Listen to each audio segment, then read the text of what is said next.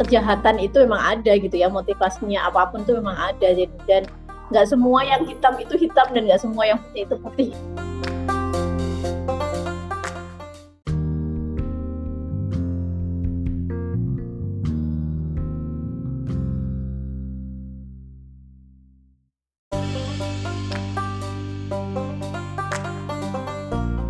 Uh, kali ini saya akan mencoba berbagi buku judulnya adalah Bedebah di Ujung Tanduk uh, karya Terelie.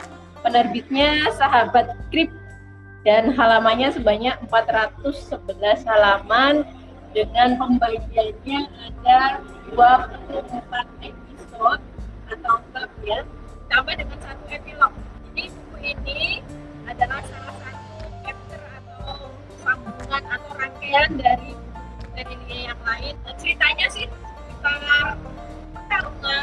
kekuasaan ekonomi jadi uh, ketika kita sudah membaca buku-buku sebelumnya kita akan langsung nyambung gitu ya dengan alur ceritanya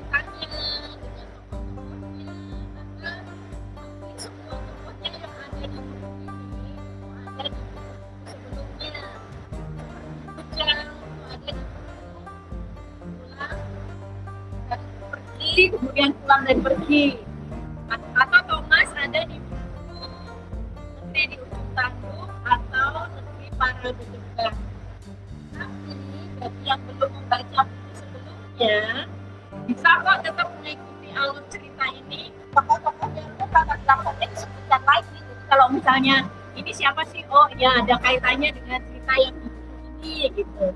Atau oh ini ada di cuplikannya di di buku yang sebelumnya itu ada. Jadi tetap aja sih kalau kita nggak baca buku-buku yang lainnya masih bisa mengikuti. Uh, jadi uh, diawali cerita ini ketika Thomas, Thomas ini seorang konsultan uh, transaksi keuangan gitu ya. Kemudian uh, Thomas ini pulang dari Butan ya dari negara Butan. Kemudian dia sebagai apa self reward terhadap prestasi yang sudah berhasil dia lakukan yaitu membantu transaksi jual beli sebuah kawasan. Bukan hanya tanah tapi kawasan yang sangat luas di negeri Butan dan transaksi itu dimenangkan apa di apa bisa dikerjakan dengan baik oleh Thomas karena dia dia membantu gitu ya membantu seorang ketua Sedo ekonomi dari Amerika yang namanya Gigi Costello. Dan itu di situ di kawasan itu selain bukan hanya sekedar tanah tapi di situ terkandung uh, kandungan plutonium yang sangat tinggi. Jadi di pikirannya si apa penguasa Sedo ekonomi Costello ini kawasan itu sangat menguntungkan gitu. Nah dari situ uh, si Thomas ini masuk ke klub, klub petarung. Nah klub petarung itu memang sebuah klub yang di situ isinya para para petarung yang ingin melepas ketegangan dengan di waktu kerja dengan bertarung. Nah, selama ini Thomas memang selalu memenangi pertarungan klub pertarung itu dan dia penantangnya kali ini istimewa karena memang ini musuh lama gitu ya, musuh dalam pertarungan yang lama yaitu Bujang. Nah, di setelah beberapa saat pertarungan ternyata ada serangan dari luar. Serangan itu berupa helikopter yang langsung menukik gitu ya ke arah pertemuan itu dan uh, menembaki yang ada di dalamnya maka semuanya bubar ketika bubar si Thomas dan Jang serta Tuan Salong dan Newmark ini dalam satu kelompok dan dia masih dikejar gitu. jadi di, di basement ketika mereka sampai ke parkiran mereka itu masih dikejar oleh sekelompok orang yang berpakaian benar dan menembaki tapi sasarannya itu lebih ke Thomas gitu dan karena ketika mobil itu ada bujang dan teman-temannya mereka gak diserang gitu. akhirnya karena setelah sekian lama berteman dengan Thomas ini membantu Thomas untuk lolos dari penyergapan tersebut. Akhirnya mobil mereka bisa keluar dari parkiran kemudian keluar ke jalan dan di luar itu ternyata masih dikejar-kejar gitu sama pasukan tersebut. Ada beberapa mobil, ada beberapa motor yang terus mengejar sampai keluar dari jalan tol. Dan akhirnya dengan keahliannya si Thomas ini menyetir mobil dia bisa keluar dari pengajaran itu. Dan e, sampailah di suatu daerah yang sepi situ itu ada sebuah sekolah, ternyata asrama, sekolah berasrama atau pesantren yang di dalamnya ternyata ada seorang kakek dan itu adalah kakeknya Bujang. Kakeknya Bujang ternyata berdiri sebuah pesantren itu yang kakek Bujang ini dari dari jalur ibunya ya, dari jalur ibunya karena kakek Bujang dari jalur bapaknya juga seorang tukang pukul yang cukup terkenal di zamannya itu. Itu terus uh, setelah tahu ternyata di situ targetnya Thomas mereka itu mereka bertanya apa sih kan gitu ternyata iya saya uh, membantu transaksi jual beli sebuah kawasan di negara Butan oh ternyata kawasan itu bukan hanya sekedar kandungan plutonium yang tinggi tapi di kawasan itu merupakan daerah kekuasaan ya. seorang yang dulunya tukang pukul dan setelah bertahun-tahun mereka menguasai secara tidak resmi kekuasaan apa daerah kawasan itu jadi di daerah kawasan itu termasuk dulunya itu jalur sutra yang membawa perdagangan dari uh, Cina ke, da ke daratan yang lain. Jadi ada seorang yang tukang pukul yang hebat dan mereka tidak tidak apa tidak meminta kekuasaan tapi secara tidak langsung mereka menguasai kawasan itu dari awalnya dia ketika para pedagang lalu lalang di situ akhirnya bisa di ya apa dirampok dan sebagainya akhirnya mereka menjadi penguasa di kawasan tersebut Nah dari situlah uh, tahu bahwa musuhnya ini bukan musuh yang main-main, ini adalah penguasa yang sudah turun temurun di kawasan itu dan mereka kalau punya masalah itu tidak akan melepas targetnya sampai benar-benar dia menyakiti target tersebut. Nah dari situlah maka kita akan menghadapi kesulitan. Makanya si Thomas ini ya udahlah kamu nggak usah bantu aku kalau ternyata masalah ini berat. Aku memang seorang berdebah di ujung tanduk gitu, berdebahnya para berdebah. Jadi memang ini masalah aku gitu tapi karena selama ini sudah menjalin hubungan baik ya sudah ini masalah sudah ter, terlanjur terjadi dan penguasa tempat tersebut tidak akan membiarkan siapa pun yang membantu Thomas melarikan diri selama ini atau yang membantu Thomas lolos dari masalah ini. Jadi ya tetap harus kita hadapi akhirnya mereka menyusun rencana dan berkomunikasi dengan si kembar Yuki dan Kiko cucu dari guru Usi. Guru Usi ini guru guru apa ya guru silatnya Bujang dan gurunya juga Ayako. Ayako ini se seorang istri dari Hiro di Jepang, juga termasuk penguasa penguasa Sedo ekonomi. Jadi mereka mereka itu Sedo ekonomi gitu ya penguasa itu. Terus ya udah kita hadapi aja gitu. Di situlah rencana bahwa mereka akan ke mana ke Kathmandu dulu karena sebelum karena musuhnya ini memang sangat kuat ya. Jadi kalau bisa kalau bisa kita tempuh jalan damai aja gitu. Nah, mereka pergilah ke Kathmandu. Jadi si Kujang, kemudian Junior, kemudian Salonga, kemudian Thomas akhirnya pergi ke Kathmandu dan di sana dijemput oleh Maggie. Maggie ini sekretarisnya Thomas ketika masih di Jakarta dan sedang berlibur di situ. Dari situlah mereka menuju sebuah kawasannya biksu di situ mereka berkumpul dan akhirnya ketemu dengan Ayako dari Jepang itu. Mereka menyusun rencana di situ. Jadi jalan yang ditempuh adalah jalan damai. Kita akan mencoba menghubungi uh, Drupa ya roh Drupa.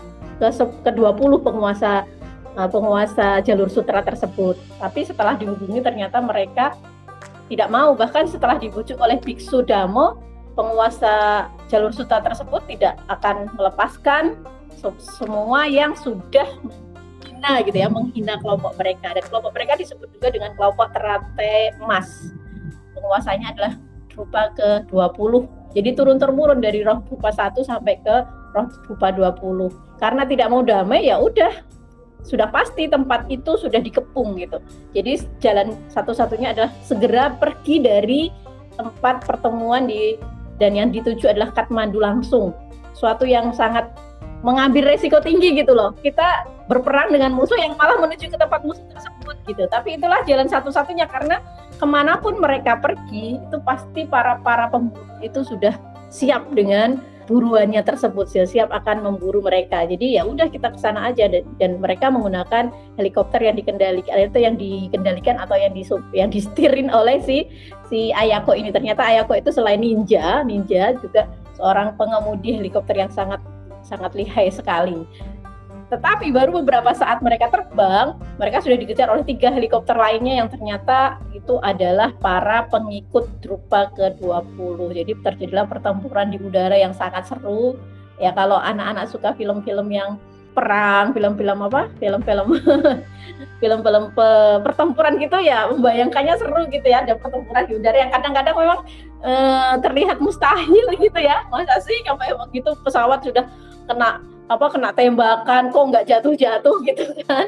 Nah itu terjadilah di situ dan uh, sebenarnya mereka bertahan aja tidak ingin menyerang. Tapi dalam kondisi yang sudah sangat kepepet akhirnya kelompok bujang ini menyerang pesawat tersebut satu persatu dari tiga helikopter yang mengejar itu akhirnya jatuh.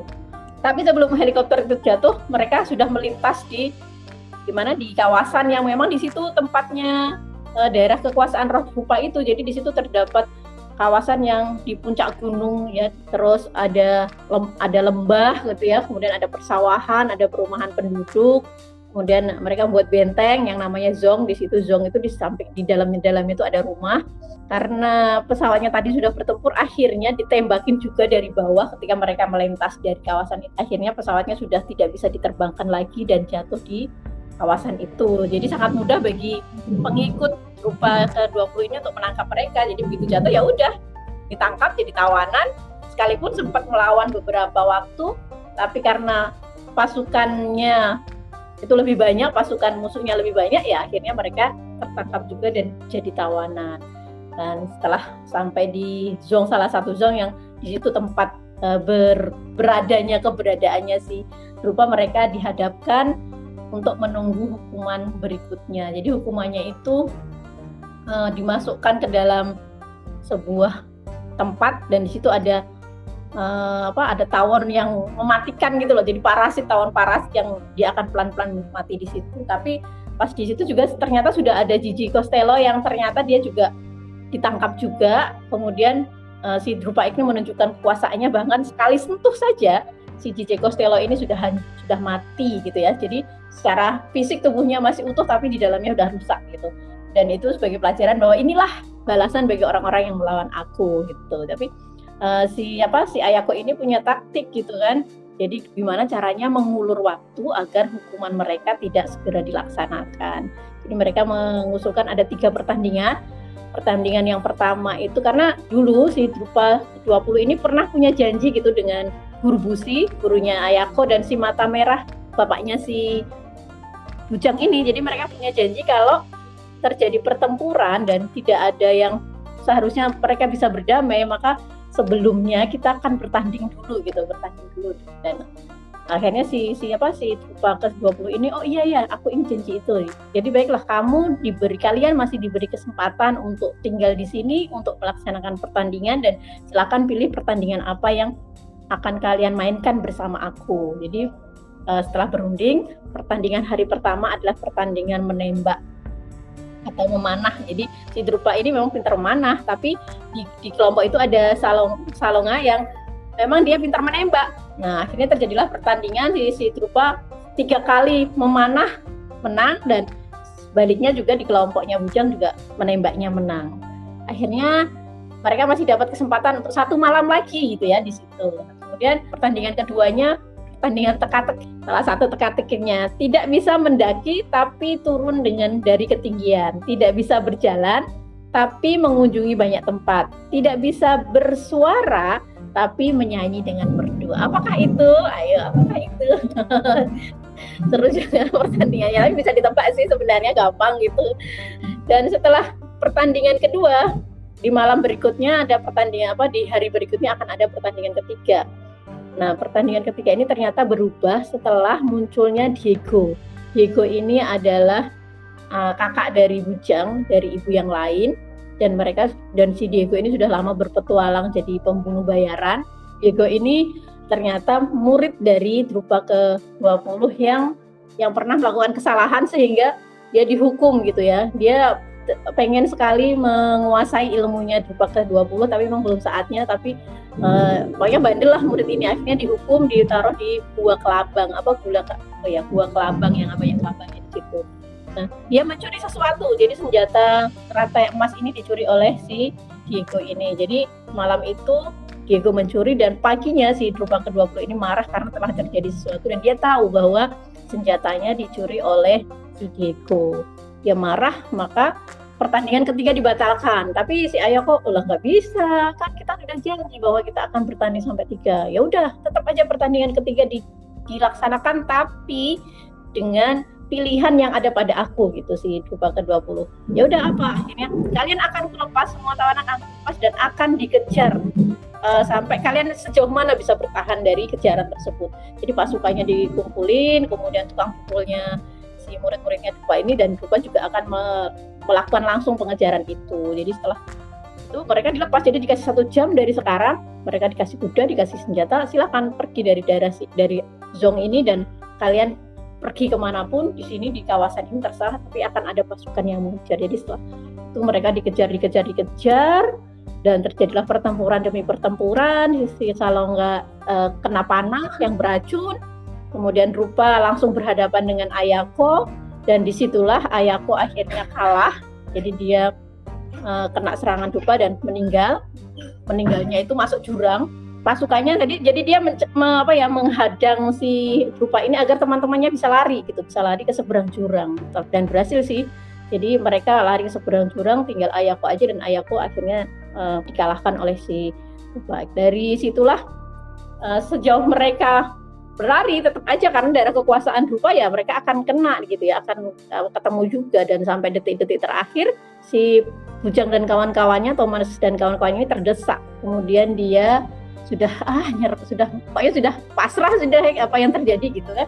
Nah di detik terakhir itu ternyata Diko muncul dan dia mengatakan bahwa si si Drupa tidak akan menang melawan mereka. Karena sebelumnya aku sudah meracuni si Drupa ke-20 dan mengambil kekuatannya. Itu jadi senjatanya udah diambil kemudian sudah diracuni akhirnya emang Drupa itu dalam kondisi lemah dan akhirnya meninggallah ketika pertarungan itu. Seperti itu. Jadi dua meninggal dan si Diego ini mengambil bermaksud memang mengambil kekuasaan yang menguasai jalur sutra setelah setelah didesak oleh Ujang. Kenapa sih kamu seperti itu? Biar kamu kakakku tapi ternyata kamu seperti itu. Iya karena aku memang ingin menguasai dunia dan saat ini uh, baru 2 sampai 3 persen penduduk dunia yang meninggal karena COVID jadi dengan menggunakan senjata biologi yang sudah aku punya, aku ingin menguasai dunia dengan menghabiskan 99% penduduk dunia dan akan membentuk peradaban baru di dunia ini. Itu akhirnya selesai ceritanya seperti itu, teman-teman. Jadi ceritanya emang kalau si anak-anak yang baca emang seru sih kejar-kejaran gitu, tapi kalau saya capek baca yang kejar-kejaran itu. Ini ini tadi terbitan tahun berapa Mbak Tami? Oh udah ya. ada bahas tentang COVID segala. Iya baru ini Mbak. Ceritanya sudah ada pandemi, tapi ini masih ada sambungannya nih habis ini di tanah para bandit ini. Uh -uh, kok kayak kok kayak gitu doang gitu Mbak endingnya. gitu. Aku tuh pernah saya penasaran ini kayak apa sekalinya endingnya ya gitu. Ya udah. Awalnya sih seru Emang serunya di perjalanannya gitu. mungkin ya. Jadi kejar-kejarannya itu tadi gitu. Oh iya, kejar-kejaran yang kayaknya sih nggak masuk akal deh masa di, di udara di ketinggian berapa kayak waktu penangkapannya Kiko, Kiko kan nyusul sama Kiko sama Yuki kan nyusul ke sana kan jadi mereka uh, sudah di dari Hong Kong mau ke Kathmandu gitu kan mereka naik pesawat komersil ternyata cuaca buruk sehingga penerbangannya ditunda gitu Nah saat ditunda itu ada yang menghubungi, ayo kita eh, boarding lewat sini gitu. Tapi si, si Yugi itu nggak curiga gitu. Ternyata itu adalah uh, bukan resmi gitu ya, bukan boarding resmi dan mereka itu anak buahnya si Kupa, Kupa juga dan begitu di ketinggian mereka di, apa dilayani gitu ternyata para pilot pramugari kemudian semua ternyata mereka tukang pukulnya semua. Jadilah pertandingan di situ sampai apa pesawat itu ditembak gitu sampai atapnya lepas gitu masih bisa terbang gitu masih bisa kayaknya oh kayaknya sih sudah oleng lah pesawat itu. Baru beberapa saat ketika sudah tinggal beberapa yang hidup tukang pukulnya tinggal beberapa yang hidup baru pesawatnya oleng dan jatuh jatuhnya tuh pun di sungai gitu. Jadi kayaknya sudah asin banget gitu lah ya. Padahal itu terbangnya di pegunungan Himalaya gitu kan. Jatuhnya di sungai gitu sudah dekat dengan apa tempat situ gitu ya kalau enggak nanti ceritanya berhenti di situ mbak. Iya sih kita harusnya mau jatuh jatuhnya di pegunungan kan di daerah pegunungan yang di itu. Eh sekali ini tanya eh di sungai ya. Tangkap ini terus.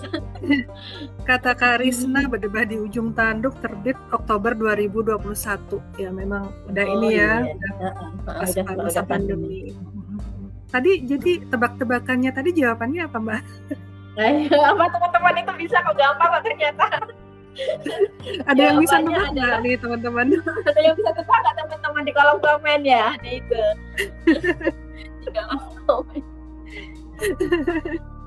nanti spoiler masuk spoiler nggak nih kalau jawab tebakannya mbak? Nanti di grup aja ya biar nggak kelihatan di sini ya. Biar yang lain pada penasaran gitu yang dengerin podcast gitu. Iya.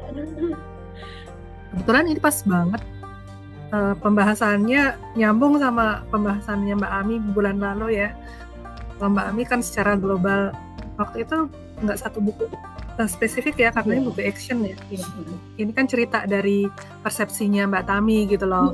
Mungkin kan uh, mungkin teman-teman nanti bisa menangkap kalau kita baca sendiri kan masing-masing kan mungkin bisa menangkap sesuatu yang berbeda kan bisa jadikan. Mungkin memang buku yang sama, cerita yang sama, mungkin intinya kita memang nangkep yang sama tapi biasanya suka ada detil-detil yang mungkin berarti buat Mbak Tami tapi buat yang lain kayaknya lewat doang gitu. Hmm. jadi kan selalu kayak gitu kan ya asiknya baca buku itu. Ada yang mau ditambahkan lagi Mbak Tami mungkin? Kalau di sini sih eh, beberapa sih ada filosofi-filosofi gitu sih Mbak. Ada hmm. filosofi janji gitu ya filosofi tentang janji tentang sebuah janji yang harus ditepati. Kemudian ada filosofi sportif kemudian bahwa memang eh, kejahatan itu memang ada gitu ya motivasinya apa pun itu memang ada jadi dan nggak semua yang hitam itu hitam dan nggak semua yang putih itu putih gitu loh. Sih ada filosofi yang saya tangkap itu jadi sekalipun mereka sedo ekonomi yang bermula gitu ya bermula dari sebuah kejahatan gitu ya menjadi tukang pukul dan sebagainya itu ada sisi-sisi lain gitu ada sisi positifnya mereka mereka tidak akan menyakiti orang kecil gitu. Mereka akan membela mereka yang tertindas seperti itu seperti itu. Dan mereka ada yang memang sasarannya itu penjahat gitu koruptor dan sebagainya. Itu sih yang aku lihat dari cerita yang ingin disampaikan oleh Terelia ini bahwa tapi masih ada harapan gitu ya mbak ya? Di tengah-tengah kekacauan tuh masih ada harapan gitu masih ada orang baik yang uh, masih ada yang berniat baik dan beraksi gitu kan ya karena iya, kadang-kadang ya, ya. kan ada yang kayaknya putus asa gitu apatis sama masa depan ah kayaknya negara negeri ini udahlah gitu kan udahlah ini kayaknya masih ada hmm, hmm, hmm. jadi ada iya, iya. jadi gambarannya ya memang eh, di, di dunia ini ya seperti itu jadi kekuasaan yang ada di dunia ini ya nggak lepas dari sebuah kejahatan-kejahatan itu gitu ya. baik itu secara skala kecil maupun skala besar jadi nggak ada yang murni sebuah kebaikan saja dan sebaliknya seorang yang jahat-jahat itu nggak semuanya mungkin bahwa dia akan selalu jahat dalam Terima kasih Mbak Tami. Ya, sama-sama Mbak. Ingin baca juga.